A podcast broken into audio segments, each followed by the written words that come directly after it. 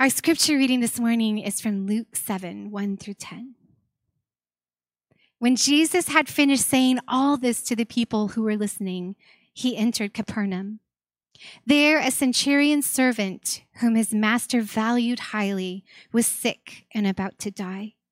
The centurion heard of Jesus and sent some elders of the Jews to him, asking him to come and heal his servant. When they came to Jesus, they pleaded earnestly with him, "This man deserves to have you do this, because he loves our nation and has built our synagogue." So Jesus went with them.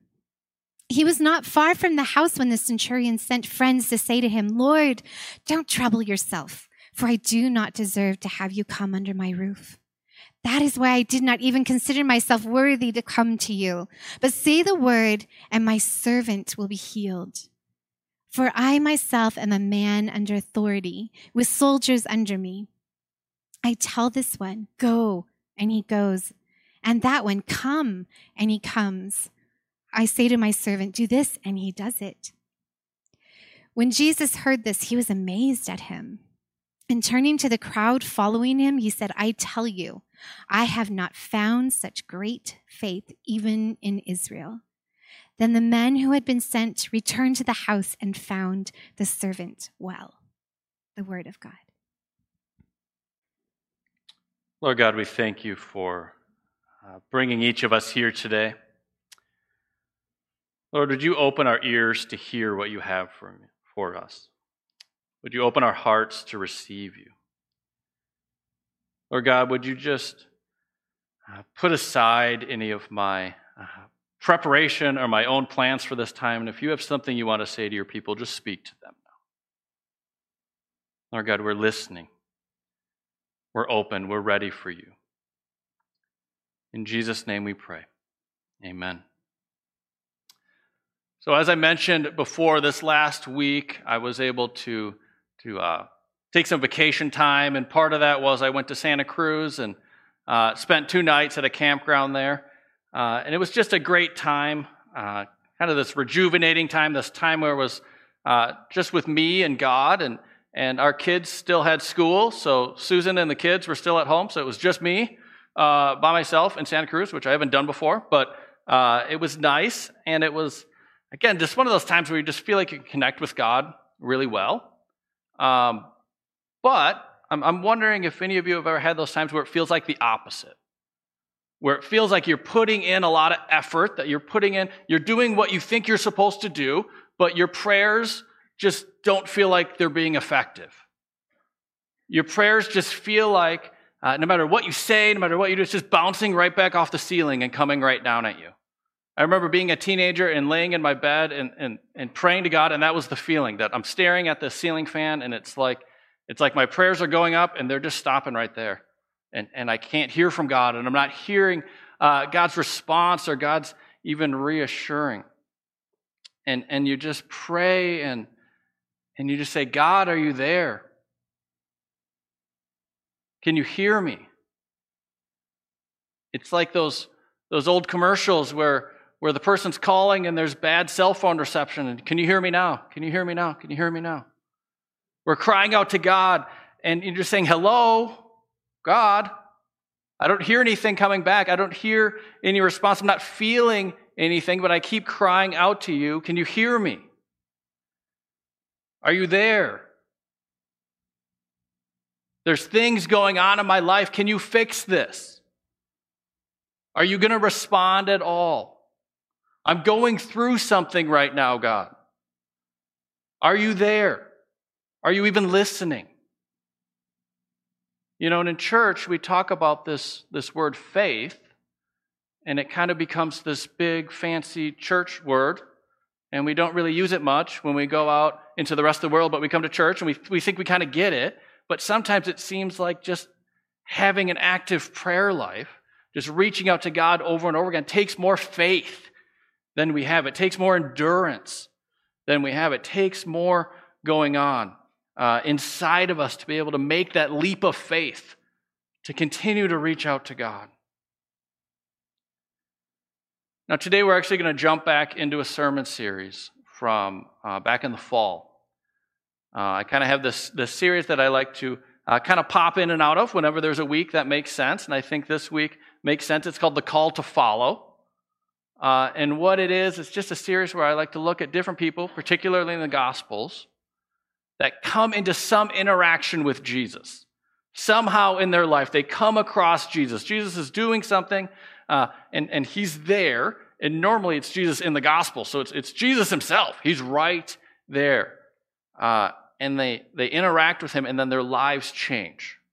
They leave different based on that interaction with Jesus. So in the fall, maybe you remember we talked about the rich young ruler uh, one week, and we talked about the Pharisee Nicodemus, and the tax collector, Zacchaeus. Uh, and then and we talked about the Apostle Paul, the great persecutor of the church who becomes the great missionary of the church. And their lives are, are changed. Their lives look different after their experience with Jesus. So today we're going to focus on this Roman centurion uh, from Luke chapter seven. And Jimmeline read it for you earlier. Luke chapter seven, this is verses one through ten. And we read in Scripture that Jesus is going around, he's, he's doing healings, he's doing miracles. And he goes by the town of Capernaum, and there's a Roman centurion there. And his servant, that it says he highly values, is very sick. And he reaches out to this miracle worker. And he reaches out to this person that he, he has heard stories of, who has been doing healings. And he sends actually kind of the Jewish elders of the town. And he says, can you go and, and maybe you can convince him to come here and heal my servant for me? And that's amazing by itself, because here it's a Roman military official, uh, and he's reaching out to this local uh, holy man kind of thing. Uh, and, and, he's, and he's reaching out, and he's just saying, maybe there's something that this Jesus can do uh, in this situation. And And then he does what is commonly called one of the great acts of faith uh, in the Gospels. Because as Jesus is on his way, he sends another servant. And this servant says, uh, what my master is telling me is that he doesn't even think his house is worthy for you to even step foot in. And, and then he says these words. He says, just say the word, and I believe my servant will be healed. You're far away. These other miracles you've been doing, you've come close to people, you've touched them, you've put your hands on them, and, and miracles have happened. But, but the faith is in this. The faith is, you're still miles and miles away, but I believe that you are so powerful, all you need to do is say the word, and my servant will be healed. And I'm not worthy to even have you come any closer.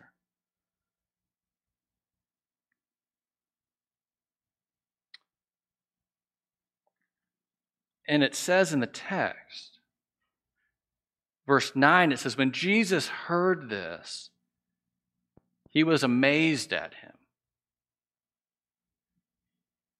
And turning to the crowd, he said, I tell you, I've not found such great faith in all of Israel. Now notice who's traveling with him right now. His disciples are right there.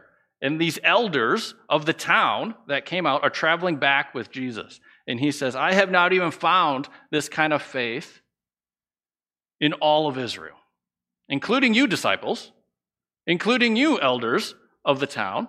I've not found this kind of faith. But I just love this line. It says, uh, again, the beginning of verse nine, when Jesus heard this, he was amazed at him. Now, what does it take to amaze Jesus? That, that's, a, that's a line right there. If, if you underline things in your Bible, that's a good one to underline. Jesus is amazed at him. This is incredible. Uh, and what is he amazed at is the faith that he has. So what is a centurion? Or centurion, or cent, you know, whatever. There's a, many ways to say it. I'm from the Midwest, so if I say it weird, uh, I don't know. Give me grace. They're a Roman military official, uh, and how it works is they have to have at least one hundred people under their command. That's what gives them the name. So they have one hundred soldiers that are under their command. So they're not some low-ranking person. Uh, one hundred people, they're powerful, they're well-respected, and they're even feared. not just among the people of the area that they're serving, they're feared among their own soldiers. That's part of how they get them to do what they're supposed to do. These are often hard, hard men. In the eyes of Jesus' followers, this is probably one of the most unlikely people that's going to teach them what great faith looks like. He's not here because he's the model citizen, the obvious example. He's here because he's the exact opposite. It's this Gentile uh, military leader. They're this key part of the Roman military machine that is controlling this entire area. Now, I was doing a little more research into it, and most centurions would fight right, right alongside their soldiers. That was kind of how they moved up to the ranks, but they would continue to. They were often on the front line. So as they fought, they were right there, shoulder to shoulder with their soldiers. And the way that they moved ahead was often because they were more powerful. They were stronger. They were more fearless. They were more mighty in battle. They stood out because of their strength, because of their bravery. They weren't far from the battle, sitting in some tent, drawing up strategic plans. That was other people. The centurions were on the front line, holding their shield and holding their sword, right at the heart of the action. So because of this position, because of who they were, you can guarantee that they are both feared and they are both respected. Again, by the general population, but also their own soldiers. And when they spoke, people listened. When they gave a command, their soldiers followed through with that command. And when they saw a problem, they fixed that problem. But here in Luke chapter seven, we find a centurion that's come across a problem he cannot fix. And he's humble enough to recognize it. Again, we read that, that his servant was extremely sick. And Luke makes sure to note that the centurion values his servant greatly. And beyond that, he's heard stories of Jesus, so he reaches out to him, and he sends the elders of the people, and the elders of the people uh, say some interesting things. So uh, they arrive, and certainly the centurion would be powerful in battle, and certainly he would be respected and feared, but he's actually respected, interestingly, by, by the Jewish leaders also. They say, uh, this man deserves to have you do this because he loves our nation. And he has built our synagogue. That's verses four and five. And then verse six, we read that, so Jesus went with them.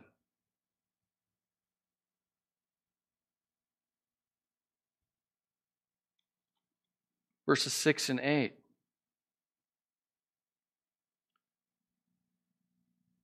He, meaning Jesus, was not far from the house when the centurion sent his friend to him. Lord, don't trouble yourself, for I do not deserve to have you come under my roof. That is why I did not even consider myself worthy to come before you. But say the word, and my servant will be healed. For I myself am a man under authority, with soldiers under me.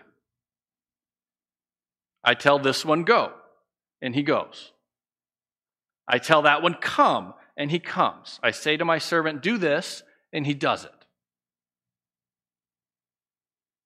And then we get to verse nine. When Jesus heard this, he was amazed at him.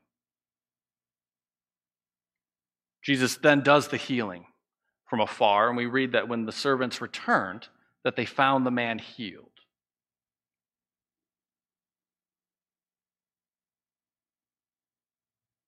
Again, this centurion, he's this, this Roman, he's a, he's a Gentile. There's no indication that he's, he's Jewish. He builds the synagogue, but that was pretty common back then. They were kind of taught, the Roman officials were taught to kind of respect the religion of the people.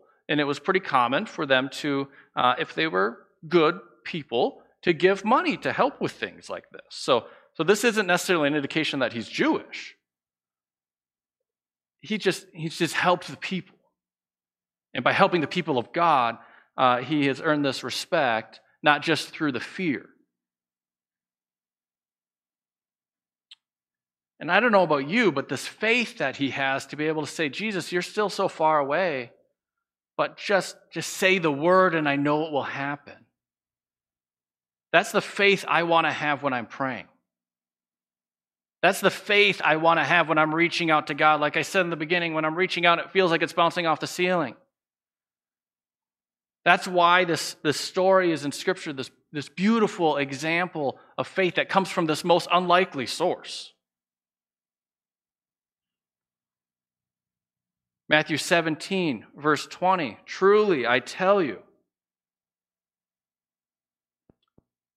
if you have faith as small as a mustard seed, you can say to this mountain, move from here to there, and it will move.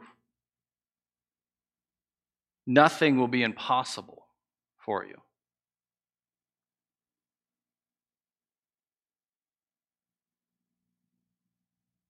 Again, this unlikely source to, to show us what faith is. Jesus loves to do this. This happens over and over again in Scripture. He, he takes these, these examples and he's teaching. Again, the disciples are right there as this is happening.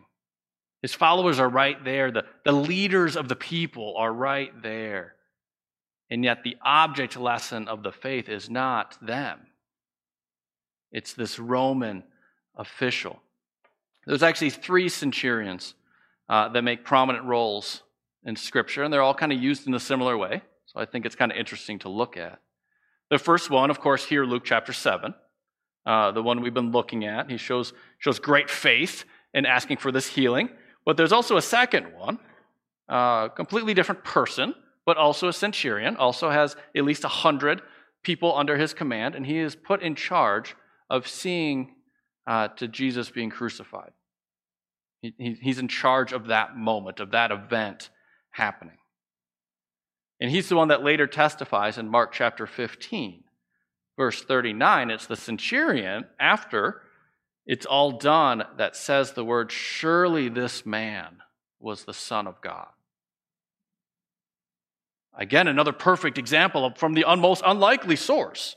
The person who is overseeing this execution. Mark fifteen, verse thirty-nine, surely this man was the Son of God. Then there's a third one we read about in the book of Acts. He's actually, we're told his name. His name is Cornelius. And in Acts chapter ten, Cornelius and his entire family are baptized by Peter. And they become some of the very first Gentile or non-Jewish followers of Christianity. Again, another centurion that is baptized with his entire family. All of these men are qualified to do many things. They are qualified to lead an army. They are qualified to give an order and have that order listened to. They are qualified to speak and have other people listen. But they are not qualified, in, in the most core of that sense, they are not qualified to stand up in front of God's people and show what faith truly looks like. They're qualified in many other ways, and people listen to them, and people fear them, and, and they're not going to write them off. But these are not religious leaders of the day. If anything, I would say they're a lot more like us. That they, they do what they do. They try to do it well. When they see a problem, they try to fix it, and sometimes they come across problems that are way too big to fix. And, and they've learned strategy. Throughout the years, they've learned things they can do to try to influence the world around them, try to keep everything in order, try to keep everything in control. But they're not qualified to stand up in front of the Jewish elders, to stand up in front of Jesus, Jesus' own disciples, and to teach them what faith looks like. So here's my challenge to us as the church. What does this mean for us today?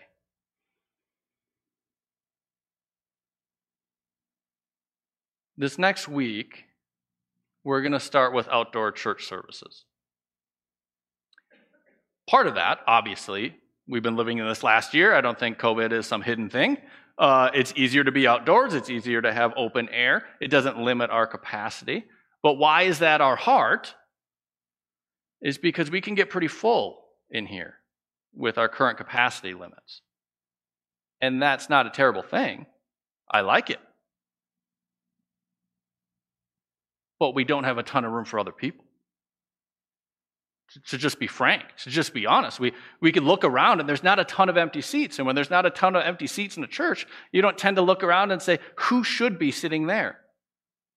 Who in my life, who am I interacting with, who, which one of my neighbors really belongs in that chair? And if you look around and the room's pretty full, you just kind of don't do that. And now you're already saying, I'm not qualified to even think that way.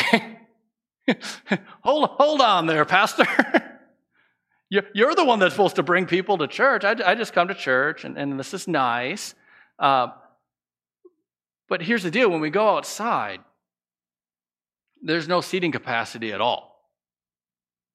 And while that's comfortable for us, the reason is because of our mission, of, of why we exist in this town. That there's people in each of our lives that would be here if they were invited. I fully believe that. There's actually studies that have been done uh, in settings like ours that they've uh, studied people and they said, you know, what's your understanding of the church? How do you feel about the church? You know, what, what would bring you to church? And one of the common responses nowadays, uh, when they say, what would it be like to go to a church if no one invited you? You know, it's not enough for the sign outside to say, oh, everyone's welcome. You know, if, if no one invited you, what would it be like? And do you know what they compared it to? Showing up to someone else's wedding reception was the number one response. Now, that seems comical to me. I, I want to laugh, right? Because those of us in the church, we're like, of course that's not what it would be like. But who goes to someone else's wedding reception? You're not invited. You're not going to. You know, I mean, it's just, it's just true. So what's the difference? The difference is inviting people.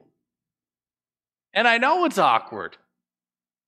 And I, and I know you look around and you say, oh, not qualified to do that. Never been taught. Don't, don't even know what that means. I don't even know what that would look like. And I want to say, and I truly mean this, that that's, that's okay. I think that's the common response of, I don't know if it's the majority, but let's just say the majority of church-going people in America don't even know the first step in how to bring someone alongside them to church. And, and it's one thing if it's, if it's your kid, or if it's some relative and you got this, you know, this really deep relationship, and you should have deep relationships if you're inviting people to church. I mean, don't, I'm not saying like go knock around at strangers and be like, come to church. That sounds off-putting. But, but what does it look like that, that this entire church lives in different neighborhoods in this community? And we're all surrounded by people. We all have people around us, and we have people that, that, I know it's true, but it's also statistically true that if they were just invited, would go. They exist. I promise you, they exist. They exist. Like if you look at, at your neighbor, let's just take your, your physical neighbors, the closest uh, nine houses around yours. They exist in those nine houses.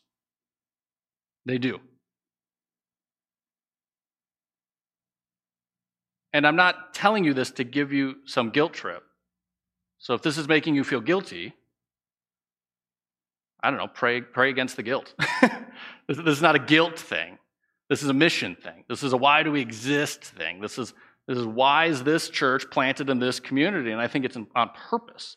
And I think it's for a reason. And I think when we look around this last year, we've had people from all over move into our neighborhoods.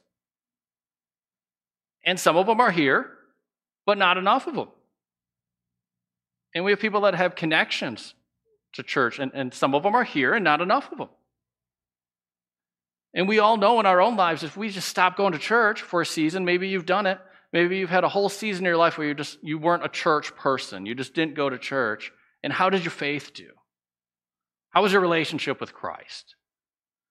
It obviously suffers, right? So even believers, there's there's there's Christians that are unchurched in our town, not even speaking yet of the people that need Jesus Christ desperately.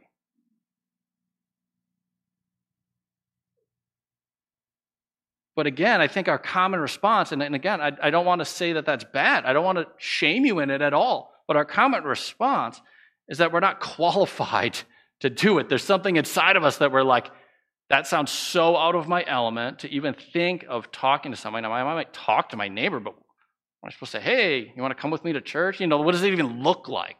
How does that even feel? The Roman centurion was not qualified to teach Jesus' disciples about what faith looked like.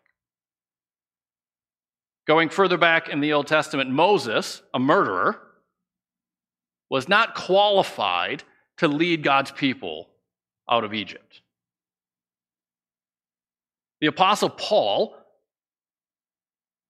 the great persecutor of the early church, was not qualified to become the great missionary of the early church. That was all God. And that's the same God.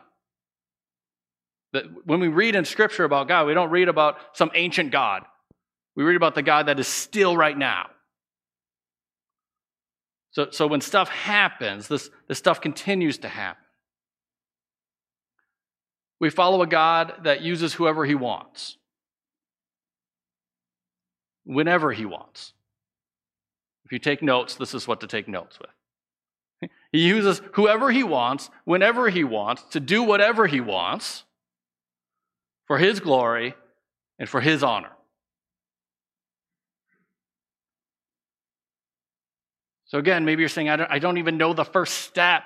I don't even know what to do. That's okay. Next week, once we're outside, we're, we're doing all that stuff, I'm going to start a new sermon series.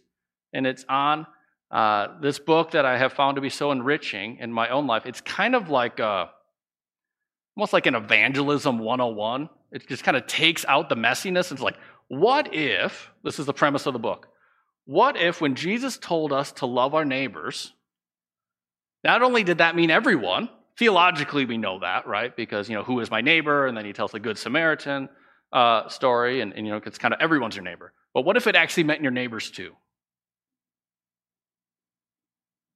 Sometimes it means everyone, and therefore it means no one, really, in our lives. But what if it actually meant the people that live near you? They might be cabins, they might be full-time, it doesn't matter. What if those people we're supposed to love? So that's the premise uh, of this book that we're going to do a series on. It's called The Art of Neighboring. Uh, it starts next week, so if you uh, leave this time and you say, I don't even know the first step of how to invite someone, that's fine. Don't leave feeling bad about that, but come back. Come back next week, because as we dive into this, I think it's really going to be uh, fruitful.